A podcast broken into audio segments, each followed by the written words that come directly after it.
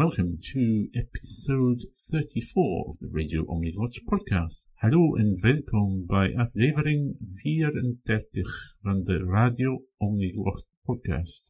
I am Simon Ager, and in this episode I am talking about Dutch or Nederlands. Ik ben Simon Ager En in deze aflevering praat ik over Nederlands. Incidentally, the tune you heard at the beginning of this podcast is a version of my theme tune, Hedgecats, or Casa de Guerch. Now normally you hear a recording of it played on the piano, but this time I thought I would do something different. and made a new recording on the cavaquinho and guitar. It's a while since I've done a profile of a language on this podcast, so I thought it was about time. Now, for the past uh, six weeks or so, I've been learning Dutch on Duolingo mainly. I have learnt it a bit in the past, so I'm not completely new to it. And as it's quite close to English and German, which I speak, um, English quite well and German moderately, moderately badly, um, yeah, I can understand quite a lot of Dutch already. There's so many words that seem familiar, and the structure is quite similar to both languages sometimes more similar to English, sometimes more similar to German. So, what is Dutch? Well, it is a West Germanic language. That means it belongs to the um, West Germanic branch of the Germanic language family, which is part of the Indo-European language family. So other West Germanic languages include German, Afrikaans, which is the descendant of Dutch and largely mutually intelligible with it, apparently. Also Frisian, English, Scots, and a number of other smaller languages within the Netherlands and also in Belgium, the main places where Dutch is spoken. Um, there are many, many regional forms of speech, different dialects and regional languages. Some are recognized as separate languages, some are seen as local dialects. And in the past, pretty much every village and town had its own local form of speech.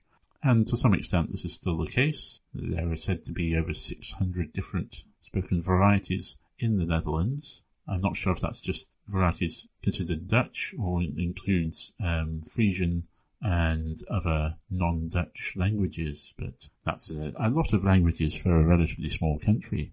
And most of the Netherlands um, is below sea level, up to seven meters in some places, and the highest place is only about 330 meters above sea level. So the name Netherlands or Lowlands is quite appropriate for it.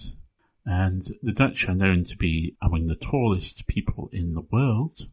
And in fact, one reason why this is the case is because any men below um, six foot tall and any women below five foot seven are sent to Belgium or other places. And um, that keeps the average height up. And it's quite important because as um, flooding is a big problem in the Netherlands, being tall um, has advantages, survival advantages in fact. So yes, so Dutch is spoken mainly in the Netherlands and Belgium. Um, there are also a number of Dutch speakers in other places in the Caribbean on islands such as Aruba, Curacao and Saint Martin, and also in Suriname in South America they speak Dutch and um, Dutch-based Creoles. Also in those Caribbean islands, they speak a Creole based on Dutch and a number of other languages called Papiamento. And in Indonesia, which was once um, a Dutch colony, they speak, well, few people speak Dutch any anymore these days, but in Indonesian and possibly in other local languages, they have quite a few loan words borrowed from Dutch.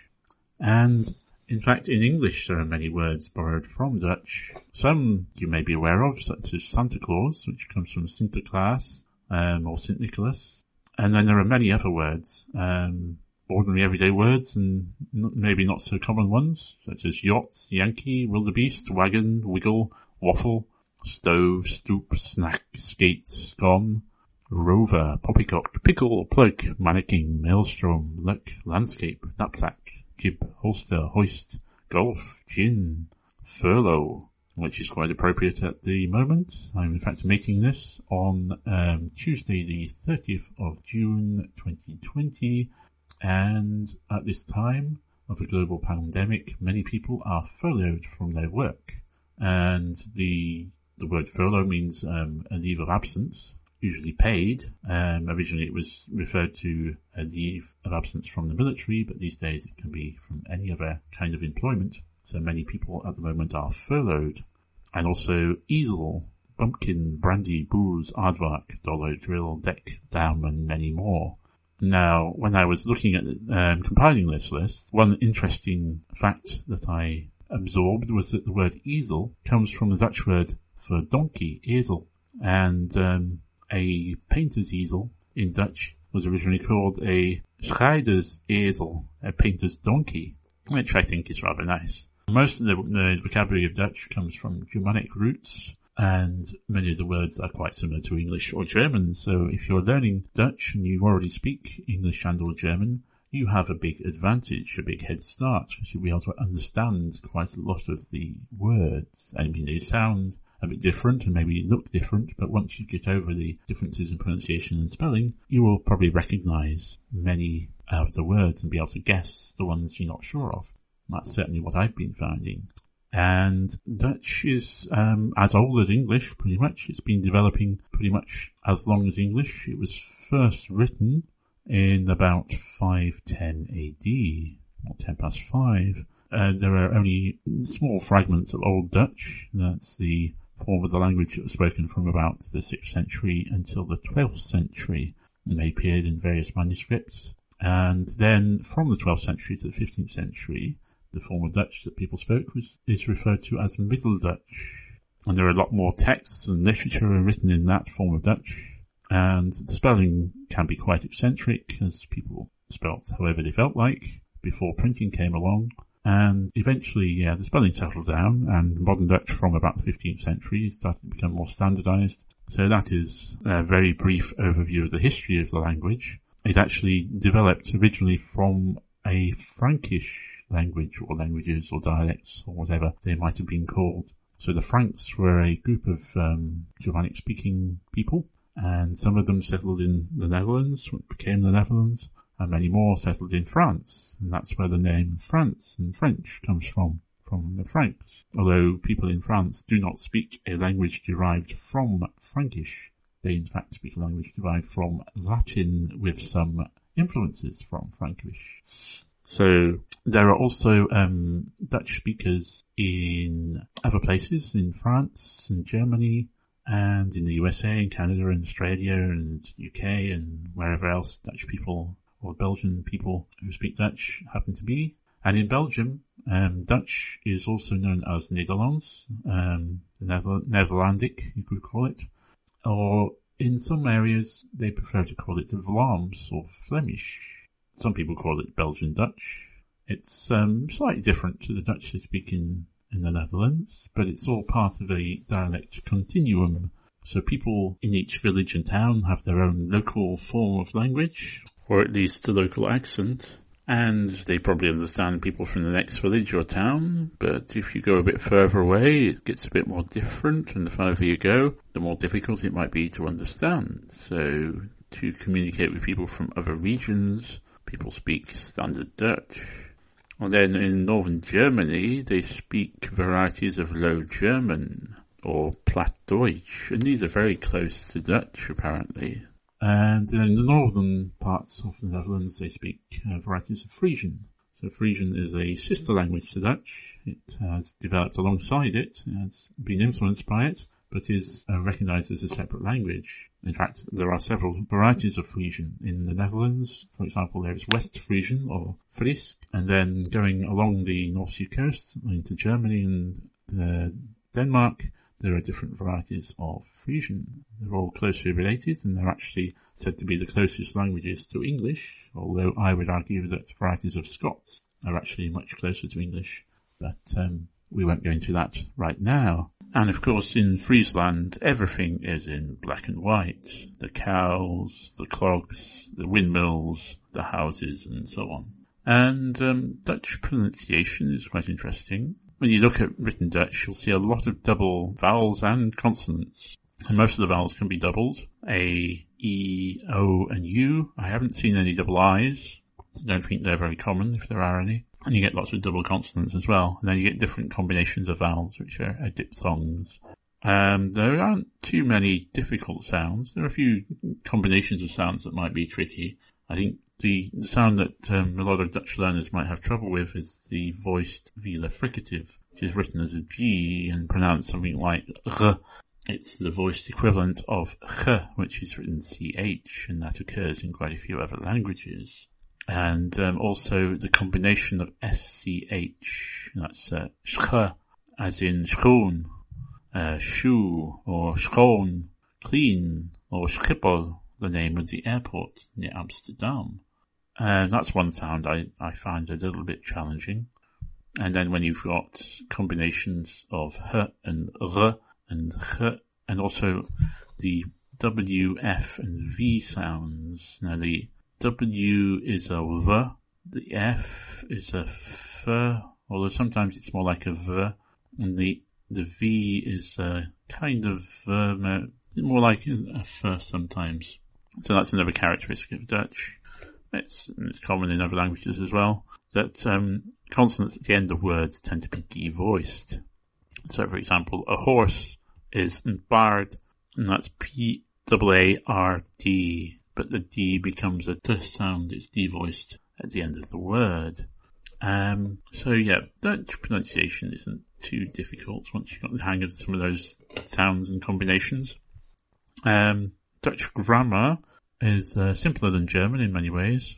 You don't have all the grammatical cases. You only have two genders.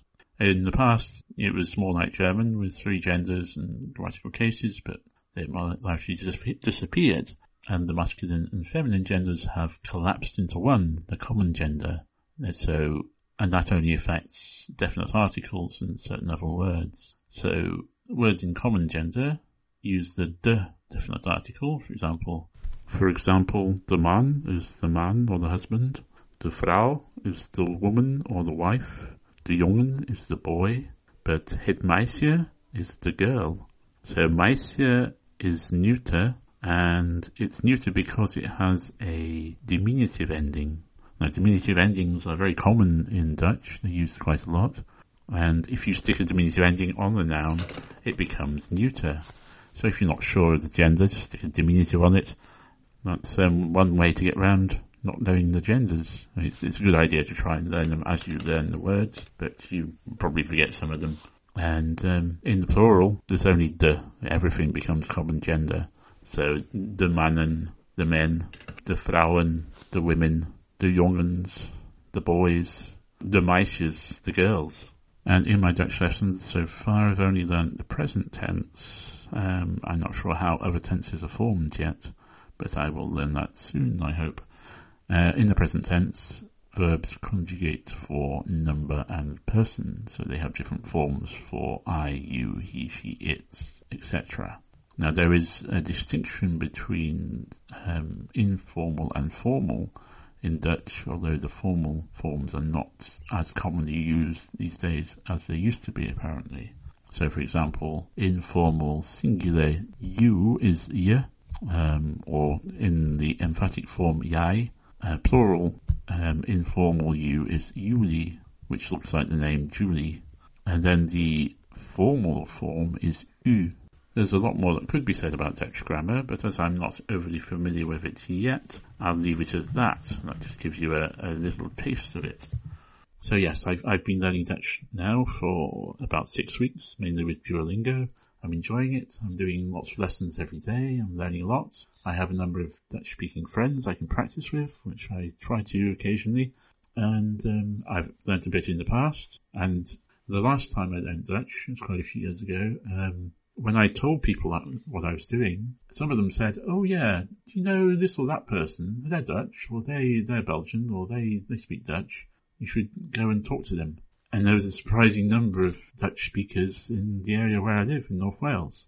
Now the Dutch um, gave the world the orange carrot before they managed to crossbreed a orange version of the carrot. Carrots were red or yellow or other colours, and they managed to come up with an orange one. So I think it's time for another tune now, and this is a new one, a brand new one I wrote last week called Cats on the Shed, Cathod Arakut and it's a pure coincidence that the theme tune is also about cats. So this is a version of it I recorded this week on the um, cavaquinho, mandolin, guitar and bodhrán.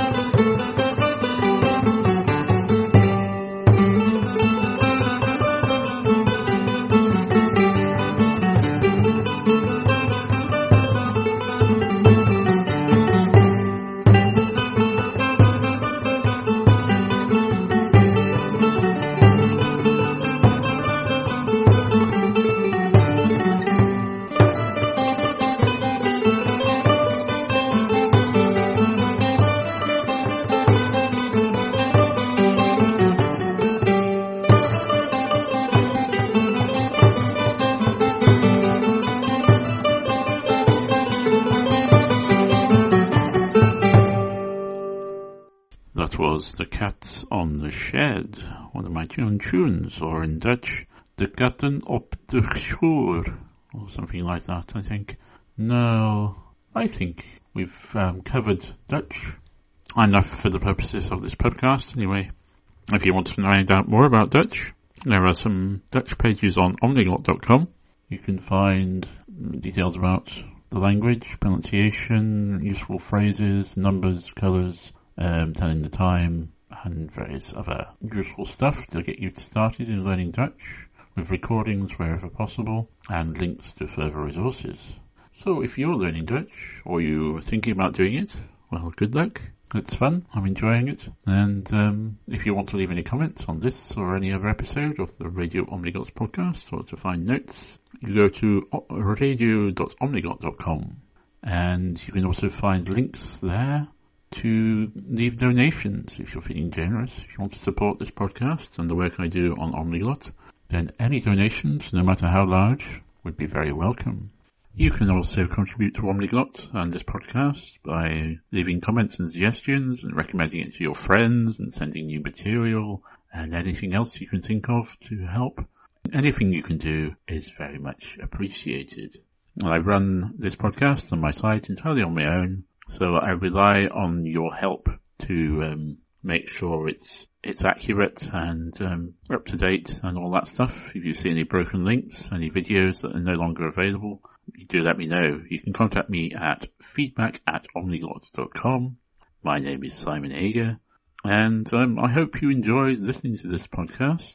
You can listen to previous episodes on iTunes, Stitcher, Podchaser, and various other places, or in SoundCloud as well where you can also hear all my tunes and songs, well, at least all the ones I've recorded. There's a few more that I haven't uh, released publicly yet. So, thank you for listening, and goodbye. Tot ziens.